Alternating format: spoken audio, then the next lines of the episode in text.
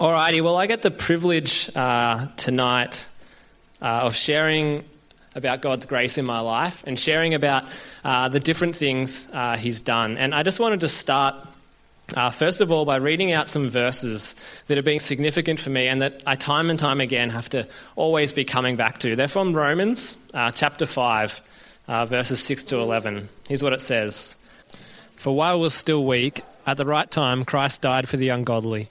For one will scarcely die for a righteous person, though perhaps for a good person one would dare even to die. But God shows his love for us in that while we were still sinners, Christ died for us.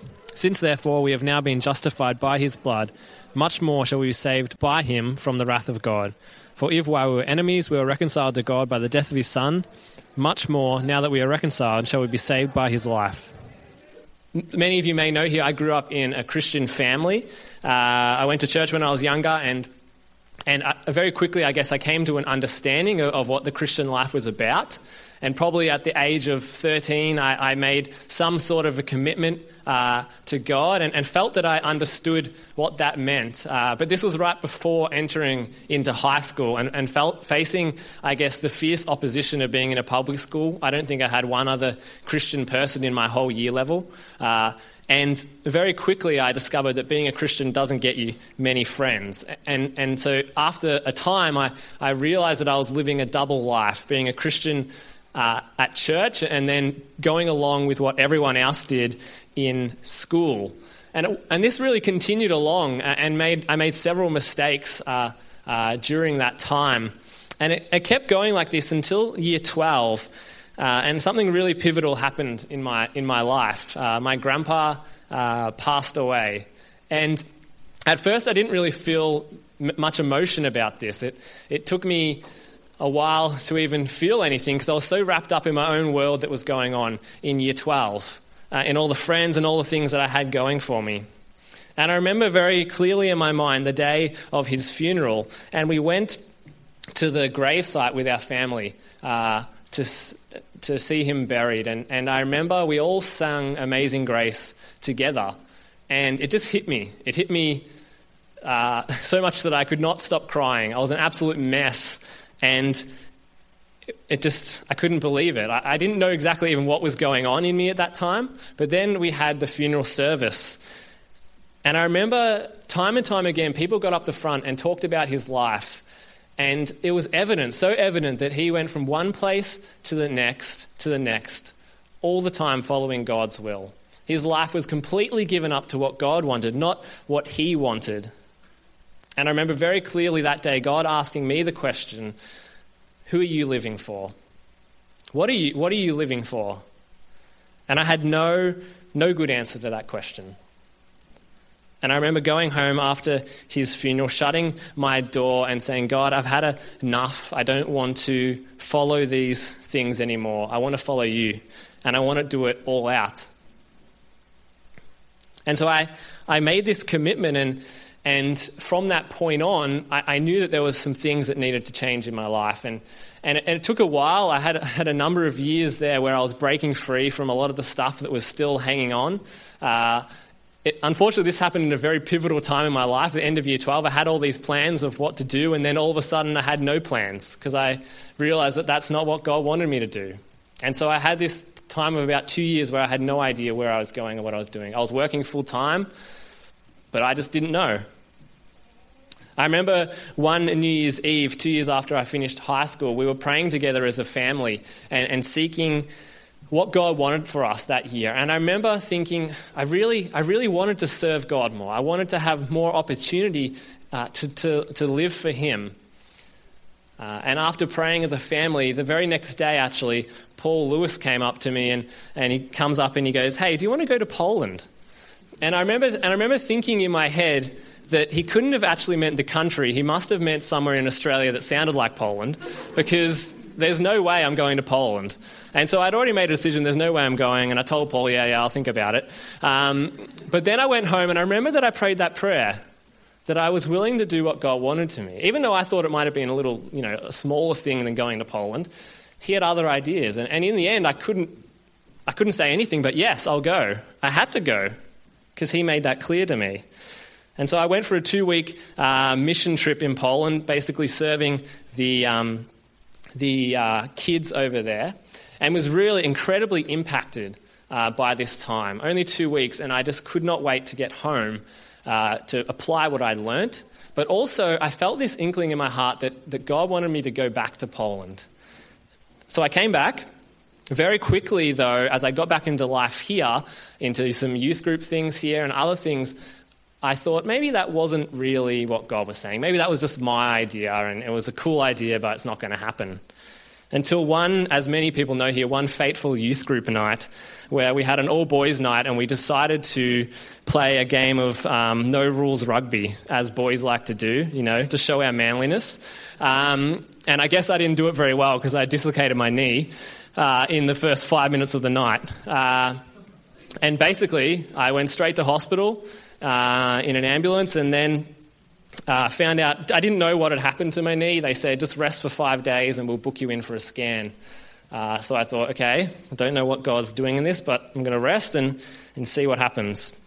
It wasn't long before I started getting pains in my calf uh, and felt I can't never describe the pain, but it just felt like my leg was dying. Um, I couldn't get feeling in it. Something was wrong. I went to the doctors and uh, he said, Oh, just to be on the safe side, we'll get this checked out. And we went uh, to the doctors to get an ultrasound on my leg, and we found out that I had uh, six blood clots in my, in my leg. And then he did a scan of my chest, and I found, like, found that I had multiple blood clots in my lungs. And I had no idea what this meant. Uh, they were very concerned. They told me to lay down and to rest and wait for an ambulance. Um, so I was like, okay, a bit of an overreaction, but whatever. Uh, so I got to the hospital still having no idea really what was going on. They connected all these wires to my chest and, and uh, gave me a few injections and took my blood, still thinking this must be the world's biggest overreaction. Uh, until, until my specialist walked in, and, and literally his words to me was, You need to rest because you might die. And that hit me pretty hard. Um, I wasn't expecting that. And all of a sudden, I had this feeling come over me like, like I never, I never had anything to compare it to before. I'd never been in a life threatening situation. And I still remember to this day my parents walking out of the room at night and thinking, is that the last time I'm going to see them? But God gave me a really great peace that night, and He made me believe that this was something that was in His plan for me. I slept well that night, actually, surprisingly, uh, because I knew God was in it. And shortly after this, I was told that I couldn't get an operation on my knee until basically uh, for about 10 weeks until my blood clots had completely dissolved. Um, so I basically had 10 weeks where I, all I could do was sit on the couch. And it was during this time that God gave me a deep passion for His Word and for prayer. I think literally all I did was when I woke up, I, I, prayed, I read God's word, I listened to sermons, I prayed, I read God's word, I listened to sermons on repeat for 10 weeks. And it was in this time that God started to reveal to me one, a heart for his word, but also a heart for Poland. And those thoughts about Poland came back to me, and I remember thinking, do I need to reconsider this? And then halfway through this time, I get a phone call from Chris Ayres and he says to me, I just wanted to check in on you and see what's been going in your life lately and whether you might be considering Poland. And I was like, well, I've got a story to tell you.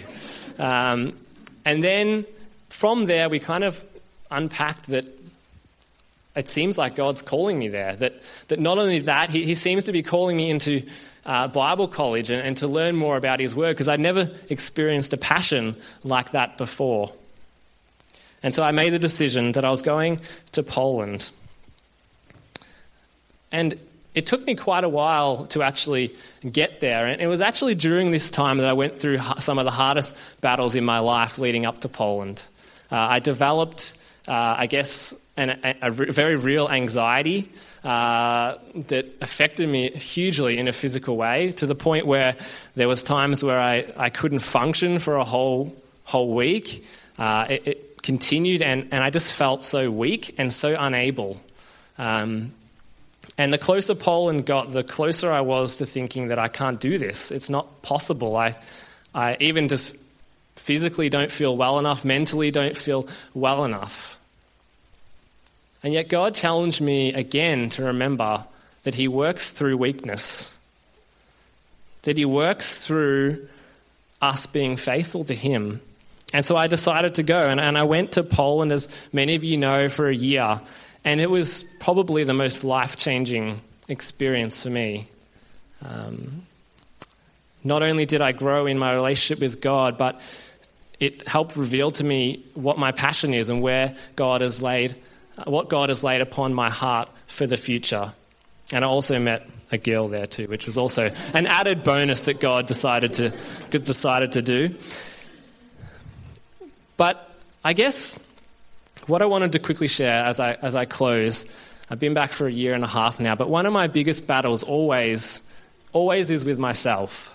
Uh, I I am the master at condemning myself and telling myself that you're not good enough, you can't do it, you're too weak, you're sinful, God hasn't forgiven you.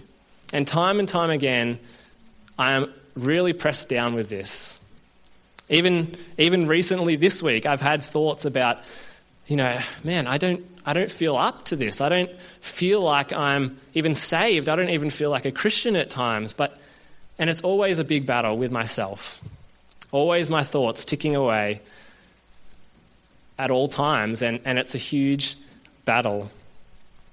But then I have to come back to these verses that I read at, at the start. I always have to come back to the gospel because it says, while you were weak, while you were a sinner, while you were an enemy, that's when God stepped in. And so, if that's when God stepped in, when you were all of those things, who are you to say that He's going to step out just because you struggle with stuff now, just because you happen to still be weak? You happen to still make mistakes. Well, well, newsflash, you do. And I need to remind myself that, that actually it's God's grace that I continually see that because it draws me back to Him. He's the only one who can do it. It's never been about what I've been capable of. It's only ever about Him. And so I just want to challenge anyone here who perhaps feels like they are weak and they are too, they're not able to do it, that they're too sinful, that they're, they're too far gone, that that's a good place to be because you can rely on God, that you can trust in Jesus, and He is able to do amazing things with your life, and He will continue to be faithful to you. Anyway, that's all I had to share.